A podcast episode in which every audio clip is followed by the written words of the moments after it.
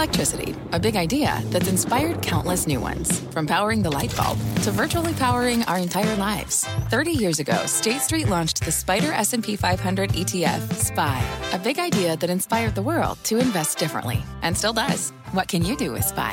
Before investing, consider the fund's investment objectives, risks, charges, and expenses. Visit ssga.com for a prospectus containing this and other information. Read it carefully before investing. SPY is subject to risks similar to those of stocks. All ETFs are subject to risk, including possible loss of principal. Alps Distributors Inc. Distributor.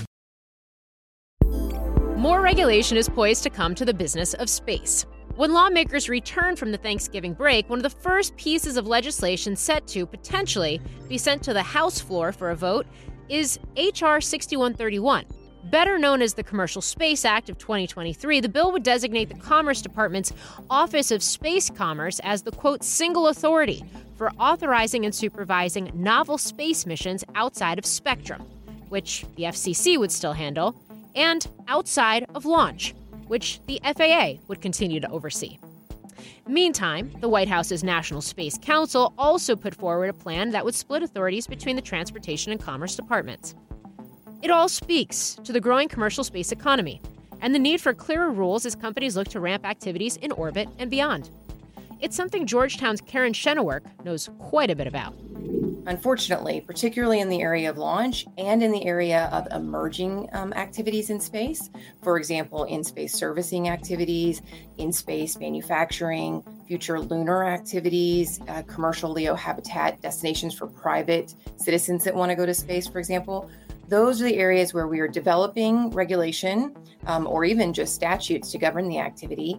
And in the area of launch, where our launch regulations are not keeping pace with the industry and are really struggling to facilitate that true, that true American launch capability of, of kind of consistent, rapid access to space. Schenewerk has operated at the intersection of space and regulation throughout her career with time spent on the Hill before working as senior counsel and senior director at SpaceX, where she handled spaceflight policy, and then as a senior vice president of regulatory and government affairs at startup Relativity Space. On this episode, which we taped before the House Science, Space, and Technology Committee marked up its new bill, we take a deep dive into the world of space regulation, what exists, what doesn't, and what needs to. I'm Morgan Brennan, and this is Manifest Space. All right, so let's talk a little bit about space regulation and specifically, I think, commercial space regulation, a topic that I realized could get very dense very quickly, but we're gonna we're gonna make it exciting here. um, I think just to start, we've seen this uh, commercial space economy really emerge.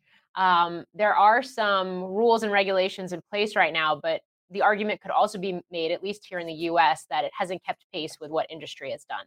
Is that the right way to think about it? Yeah, definitely. Uh, the rules are significant in governing the activities that we have traditionally engaged in or that we think of as our primary activity. And those are the activities that really drive the space economy today. You know, our in space satellite services, our remote sensing capabilities, and even the launch industry, which has significantly grown in the United States over the last number of years. They are all regulated and, and governed by a whole course of laws, including terrestrial laws that govern their you know, manufacturing and transport and all those activities that apply to any industrial um, or science based activity.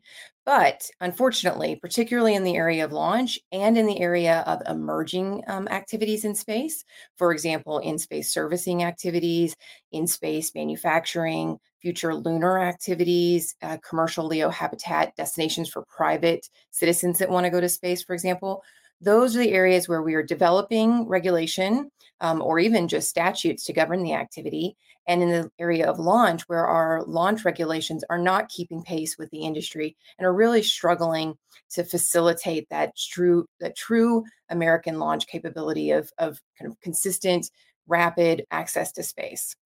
And I want to get into the meat and potatoes about what currently exists and what potentially should exist from there. But first, just a little bit of, of street cred for you um, because you've been at Relativity Space, you've been at SpaceX, you've testified in front of Congress uh, recently as well. You're an adjunct professor at Georgetown now. Um, I, I guess just walk me through your expertise in this, given the fact that you've kind of been on all sides of the equation at some point or another. Yeah, so you know, I got interested in being in the space industry when I was in government and working to try and facilitate it. So, you know, this is back in the, you know, like 2010 timeframe when we were first starting to think about what the follow-on would be to the shuttle, um, how we would facilitate the commercial industry when we were really looking at a significant reliance on Russia. And that was untenable from the American perspective. And so here came companies like SpaceX, where I went to work um, in, the, in that time frame that we're looking at really building jobs in America, bringing high tech manufacturing to the United States, and bringing that launch and that astronaut carriage capability back to the United States. And we saw that on display. In a year that was dark for many people, 2020 was a, an amazing year in space when we brought American astronauts flying from American soil on American rockets back with SpaceX's capability. And so that's really what drew me in. It was that opportunity to work for a company that was really thinking about how we bring that kind of excellence back to the United States and how we do it in a way that leverages the private sector to support government interests. What was it like to work at SpaceX, especially given the fact that you were working on human spaceflight and forging this new path um, with a commercially owned vehicle that the government basically pays for services for? It was it was an amazing experience. I really had such a great opportunity to learn there. It's it's how I developed the expertise that I have now, uh, because you know it was a company that really looks to people to step up, set stretch goals, and achieve those. And that's what the company did. It was with the mission, you know, with being, you know, making him, sorry, making humanitarian multiplanetary. Um, that that humanity to the multiplanetary mission really drives everybody to have, you know, an extreme idea about how you can achieve really interesting and ambitious goals and the place is populated with incredibly dedicated um, incredibly hardworking people and you know some of my best friends today are people that i met when i was working there and that i stay in touch with now and i really believe that the amazing progress we're seeing in american industry in launch and in space activities you know it is a direct result of the amazing um, goals that that spacex set and the leadership there in driving capability in the United States and also giving us the opportunity to engage with the government to provide value and to engage with the government to progress the launch regulations, for example, and the regulations of space activities. So when I started at SpaceX, nobody was reflying rockets. There was no reusability. Now SpaceX is doing it every day, it seems like. Uh, and the government regulations for launch didn't contemplate reusable orbital vehicles we had to fix that. So that's something where I had the opportunity to identify a problem and develop a solution set. And that's really what defines SpaceX identifying an issue or an opportunity and then developing a solution set that beats that opportunity and is really innovative. How long did it take to get some of those regulations uh, amended or uh, or addressed in terms of reusability? And I guess is there a template there in terms of what some of these next stages could look like? Yeah, so it, it actually took years. Um, so first we, you know, identified the fact that the regulations didn't match what we were doing. Then we had to work with the existing regulations because regulatory changes are, of course, subject to the Administrative Procedures Act, which defines the process that has to be followed under U.S. statute to change our regulations, right? It's meant to give opportunities for anybody who is interested, whether that's industry, academia, to comment and to engage with that process. And so, you know, we had to work with what we had. And then um, in the in the Trump administration, uh, the National Space Council was reconstituted, and one of the efforts under that council, an early effort, was to update the launch regulations. And that actually went really quickly. In fact, it probably went a little too fast because we had an update to the launch regulations that didn't allow for as much and uh, significant industry input and engagement with the agency to identify some of the challenges. So what we have today are regulations that maybe moved a little too fast, which is rarely hear industry complain about regulations that move too quickly. But this is the downside of when that happens is that you can get something that isn't as um, operationally prepared for the activities that it's governing. So you know, we have regulations that are turning out to be a little bit more costly and cumbersome and you know a need for resources at the agency to be able to implement those regulations and probably make some updates to them um, as a result of some of that speed. So you know sometimes you want it to move fast but sometimes you got to go slow to go fast and this was an example of that. So when you refer to that are you referring to part 450 and, and specifically some of the jurisdiction of the faa That's exactly what I'm referring to. So the Part 450 challenges are what are encumbering, um, overly encumbering new entrants. So, you know, operations like SpaceX's Falcon 9 continue to operate and launch under the prior regulations. And I actually think that one of the big points to make about the current regulations is that they are um, they're, they're a bit anti-competitive so they're pro-incumbent. If you're already operating under the old regulations and you're staying there then the, the problem that you are facing is the ability to get the attention of the folks at the faa because they are resource constrained. But if you're trying to operate under the new regulations like say relativity did it is taking an inordinate amount of time to navigate those new regulations versus the kinds of vehicles that are trying to fly, fly under those. So when a smaller vehicle um, could have flown, I believe, under the old regulations in a much faster um, time frame in terms of the regulatory oversight than what we're seeing today with the new regulations, and that actually is a competitive concern. Interesting. I did. I don't feel like we talk enough about this. The fact that different launch companies, based on when they've you know moved forward and, and been able to get their licenses, are, are operating under different sets of rules. Um, I mean, it raises it re- and this is not even human spaceflight we're talking about. We're just talking about right. launches writ large. That's correct. So, and and you know, SpaceX, as they testified to the Senate uh, last week, they're facing this in some ways because they have Falcon 9, which is flying under the old regulations, and then they're trying and working towards um, oversight of Falcon. Of sorry, they're working towards oversight of Starship under the new regulations. And so, the the mission that Starship already flew, or the launch that already occurred with Starship and Super Heavy, that was a 450 license. So part of the challenge they're facing is even their vehicles being under different regulations and the challenges with 450 for one, and then being able to still consistently operate under the old regulations for new. But if you're a new entrant and you're starting off with 450, then you're starting off in a more difficult place than we started off previously. Mm. I do want to just diverge for a moment here and or digress, I should say, and talk a little bit about Starship because it we've never seen a vehicle like this before. We've never seen a spacecraft that's been launched like this before. Um, does the FAA fully have its arms around what what this is going to look like, what it's going to entail, and what needs to happen for it to be able to keep having, you know, having these launch attempts? So I, I think it does. I think that it's, you know, Starship is a larger launch vehicle, but it's still a launch vehicle and a, and a space flight capability. So as far as that's concerned, the ability to oversee that is the ability to you know, do the analysis that needs to be done for the flight safety, do the analysis for ground safety, do the environmental reviews that I know are getting a lot of attention those are the same regardless of what kind of vehicle you're doing. It just is whether it you know you're scaling up for that size or you're scaling down for a smaller size.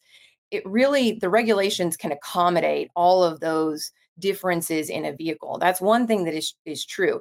It's it's whether or not it's I think, overly burdensome, regardless of the vehicle, or overly time consuming, regardless of the vehicle, or whether the FAA has the resources to dedicate to the to that launch operator or that reentry operator, regardless of the vehicle or the operator. So I think that's really what what Starship is facing is the the um, is, is is just like anybody else the challenge of getting through those regulations and i think that it's you know the the safety factors are the same the the level of expected safety is the same whether it's starship or whether it's a very small launch vehicle. It's just a matter of the FAA's ability to process the information and and work with that operator to get to flight. And right now my understanding is is that the FAA is being forced to operate in series rather than in parallel with various operators. And so they have a serious resource constraint that needs to be addressed. I mean, would it make sense? Would it make sense for for there to be just a, a, totally separate division or subdivision that's set up specifically focused on spaceflight. I mean, I think about the FAA; it's just a huge, expansive, um, you know, entity within the transportation department. I think it's the biggest by far, um, mm-hmm. if I'm not mistaken. Um, given the fact that it is resource constrained, it is focused on things like aviation as well right now. I mean, would that actually help with alleviate some of these uh, some of these issues and some of these delays? So, the FAA Office of Commercial Space Transportation is its own office within the FAA. At one point, when it was actually first um, created under statute under the Commercial Space Launch Act, it reported directly to the Secretary of Transportation. In a reorganization of the Transportation Department, it was moved to be within the FAA. And there are there are arguments for and against that. You know, an argument for is that space activities do occur through the airspace, and there's airspace coordination that occurs. There are also arguments that it needs to be at the level of the transportation secretary because it is an interesting in its own mode of transportation versus being, you know, under aviation and, and embedded in that organization. I think either way, the need for that office to see um, an increase in staffing, um, a use of more modern tools for navigating the regulatory process. So, you know, some automation. Right now, most of the work is done over email with PDFs being emailed around. That's kind of an unacceptable in a in a high tech industry like space. Um, you would think that we would have high tech oversight and processes, and that's something that definitely needs to be invested in um, and improved in that office. So we need increased staffing. We need more technical interchanges between the staff and the right and the sorry the staff and the operators, and we really need some automation. Auto we need some to automate. we need some automate. Excuse me. We need to automate the processes with which they use because this this kind of paperwork, literal paperwork exercise that goes into overseeing the operations is is really outdated and it's it, it's not scalable right it it really is is hindering the industry at this point Let's talk a little bit about the human spaceflight piece of this, because there was this moratorium that was put in place limiting certain types of regulations um, back in what 2004. Mm-hmm. There was an expectation that we were going to see that moratorium addressed or even lifted this year. That hasn't happened. It's been pushed to the beginning of next year as it currently stands. Um, what is currently what is currently regulated? What isn't? What could change? So so a human spaceflight activity cannot occur unless you get a launch license and it, you know you're not going to bring anybody back without a reentry license. So the same licensing, the 450 licenses licensing that applies to the launch applies to any activity that involves human spaceflight. So you're already regulating the vehicle. Um, that is primarily focused on public safety. Um, but public safety is dependent on the safe operation of the vehicle. So that means that if their crew um, if there is crew involved with the vehicle, whether that's crew actually in the flight or crew on the ground, those operators of the vehicle are regulated. So if that means that they need to, you know, whether that's giving commands to the vehicle in real time, whether that's actually, you know, like flying the vehicle and operating it, um, or if that is overseeing the vehicle's operations, you know, with a more automated system, that that crew is is part of the safety system. The difference is the are the people who are uh, choosing to be on board the vehicle as spaceflight participants. So these are members of the paying public who have chosen to engage in spaceflight. And in 2004, we recognized that there was an interest in this. Originally, it was thought that they would largely be people who were going to fly on suborbital flights versus, you know, folks going on, say, these, you know, missions to the space station or into orbit, like the Inspiration 4 mission. Um, so we've since updated for the idea that you could have government astronauts on board. So those are people that are flying specifically under the auspices and approval of the NASA administrator. You can have spaceflight participants. So those are members of the public who are, you know, paying paying participants in the spaceflight, and then you have crew. And there are activities that are overseen relative to all three. So of course the environmental control life support systems, um, some of the safety factors for people on board, those are governed by the regulations. And the regulations specifically lay out an informed consent regime. So anybody who is a spaceflight participant and even a crew member has to understand the risks of engaging in the activity and agree to those risks. Government astronauts only fly with NASA under the auspices of NASA. And so that the vehicles that fly government astronauts have a whole level of review and certification relative to NASA because they are the customer for those missions. So there, that's a separate kind of question. I would say that those flights are, uh, you could say, highly regulated, but actually the term would be that they have high levels of requirements for NASA certification because NASA is not a regulatory agency.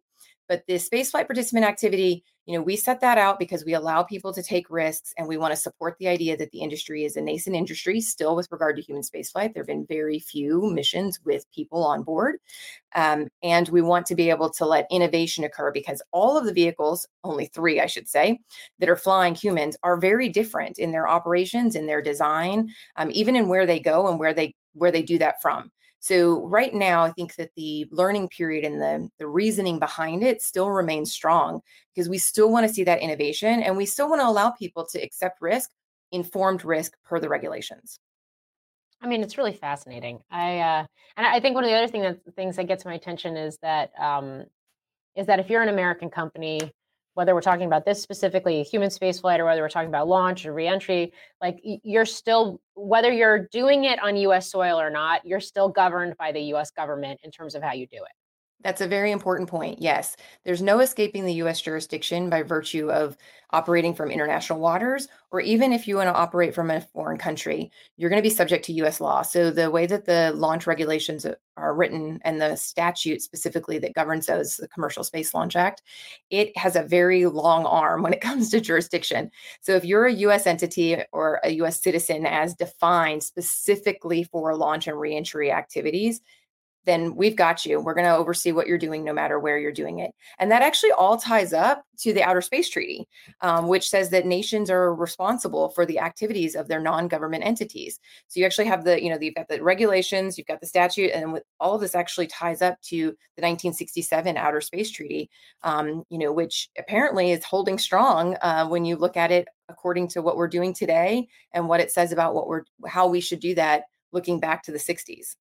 That's interesting that you bring that up because I feel like I've had so many conversations about the fact that the last time we did see some sort of multilateral agreement was going back to the 1960s. But when I hear you talk, it sounds like, yeah, I'm sure there's some updates that need to happen. But in general, it's still providing a, a blueprint that works today. That's right. I mean, you know, the Outer Space Treaty is a framework for operations, and it agrees. It's an agreement of, of some, you know, some principles, some hard lines. So, no weapons of mass destruction or um, nuclear weapons in in space, for example. But generally speaking, um, there's permissiveness in it. So it allows countries, um, as long as they authorize and provide continuing supervision of their nationals, to engage in space activities, um, largely, you know, for the for peaceful and scientific purposes, is what it's intended but it holds up. You know more recently we of course are engaging in the artemis accords and that's you know more of a became you know started kind of bilateral multilateral agreement and you know the whole framework the international treaty framework allows for those kinds of agreements where we can work with you know like-minded countries to come to some more nuanced principles say you know in this case particularly with regard to the the um, plans for Artemis, and you know we could do the same. We can you know as we make progress you know beyond the moon and to Mars, similar kinds of agreements, starting perhaps bilateral and moving multilateral, can emerge um, for for how we agree with other um, entities that we want to conduct ourselves. And you know the U.S. just showed leadership on this topic with the banning um, our own you know bans for ASAT testing. We said we think that the testing of um, you know those kinds of, of weapons in space generates unnecessary de- debris and that we're going to say we're not going to do that. And indeed other countries came along and said we also are going to not engage in anti-satellite testing activities like the united states. And so you know you can build norms of behavior that that supplement and complement the outer space treaty um, along the way which is you know what we certainly continue to engage in doing and then we all interpret it you know we we say we've got this obligation with regard to liability and responsibility and then we interpret that into our statute and our regulations at the national level. Yeah. One more question on this before i go back to the national level and that is just i mean what happens when the chinas and the russias of the world don't sign on to some of these agreements? So in this case of the outer space treaty they have signed on. It's a matter of their behavior um, and whether or not we believe it's in accordance with the treaties, right? And you know, sometimes uh, you have countries that will say that they're doing one thing and you know what you actually experience is doing another.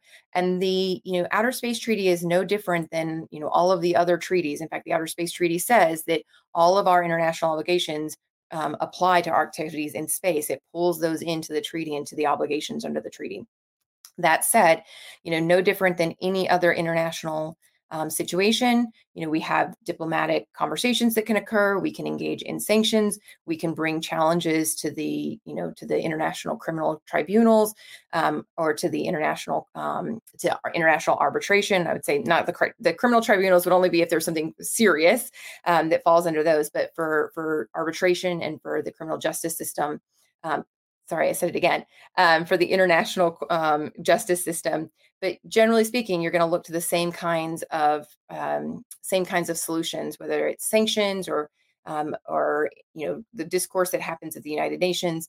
It doesn't look much different in space than it would, you hmm. know, terrestrially. Okay, I do want to circle back to U.S. regulation and one one topic we haven't hit on yet, and that's novel activities. I mean, you touched on it a little bit with lunar and with in space servicing, but um, how does that come along? How does that evolve? So we have some really exciting companies that are um, either engaging in that activity already or um, on the verge, and a lot of development um, happening in this area. So I would kind of char- characterize those novel activities right now as being um, in space servicing. So that's like the ISAM activities. So servicing, assembly, manufacturing in orbit. That would be like refueling or even tugs or orbit um, orbit changing, manu- you know, maneuverability kind of work. Uh, also orbital debris removal. That I would put all of that in the ISAM category. Um, I would also put the habitats, so the commercial LEO destinations, private habitats in that category. So where you know it's not the launch activity, it's not the reentry activity. Its core function is to actually provide a, a scientific and a um, platform for people to go and spend time in in low Earth orbit. And then the other one would be activities that are targeted at, say, resource extraction, um, lunar communications, lunar rovers, um, anything that is going to go beyond, you know, Earth, um, beyond Earth's orbit, whether that's LEO, MEO, or, or geosynchronous orbit, where we do most of our satellites, um, and and into space. So those activities, which we've called novel or non-traditional, it's it's you know not clear how we would best regulate those yet. And so there's some significant conversations that are occurring. I've seen draft legislation in the House, draft legislation in the Senate on this topic um, of who would be given the authorization for the for that oversight and then what would a framework look like of course you know you get the statute and then we actually have to go through the regulatory apa governed process to determine the regulations and you know i think it's really important that we note that these are activities that are emerging um, to the extent that they've occurred so far, we've figured it out, right? We've either, you know, companies have gone to the FCC, they've worked with NOAA's remote sensing office or the FAA, depending on the activity. But we really need a clean approach um, to governing these activities so that we can, you know, have investor confidence, so that we can have regulatory certainty, um, and so we can actually, you know, customers know uh, how their how their you know company that they're going to be hiring to do this for them is going to actually get from where they are today with you know whether that's R&D or early testing to actually being able to provide these services. All right, final question for you. How long does all of this take? I mean, are we looking at years to see some of this regulatory framework fully fleshed out and and um, amended in a way that's going to be most ideal for everyone? So, I mean, yes, it it will take years, but we actually thankfully have a bit of a, you know, we have some flexibility in our governance systems. So if there a statute is passed and the Commerce Department, which tends to be the the, you know, more agreed upon um, office, the Office of Space Commerce within the Department of, Com- of Commerce for governing these, these activities, if they get statutory authority, then they can immediately start figuring out how they provide um, approvals to entities. And that I think, you know, it'll look on it look like a case by case basis until they can move through the regulatory process, which is generally a three to five year process. Um, again, launch license regulations told us that we don't want to go too fast, but we obviously also don't want to go too slow. So, how do we get that like Goldilocks zone of getting a statute, getting oversight um, so that we can have a permissive environment that fosters innovation and fosters American competitiveness here, um, while also making sure that we have certainty around the regulation and the ability to identify the core issues that we needed to, to focus on. And, and here they're pretty simple. It's what are our international treaty obligations? What are our national security interests? And how do we ensure that we're you know, protecting the public? And that for these in-space activities actually is a pretty light touch opportunity. So I think that we can get there in a um, pretty good manner uh, if we have good collaboration. I think that's a really important point of the engagement between the industry and the regulator that needs to occur so that they can understand the activities and the industry can understand what's necessary to get that approval. Caryn Schenewerk, it's so great to speak with you. Thank you so much for joining me.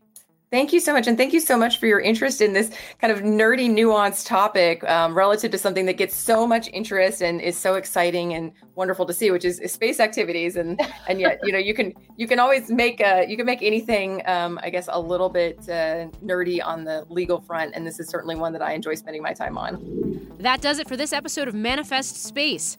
Make sure you never miss a launch by following us wherever you get your podcasts and by watching our coverage on Closing Bell Overtime. I'm Morgan Brennan.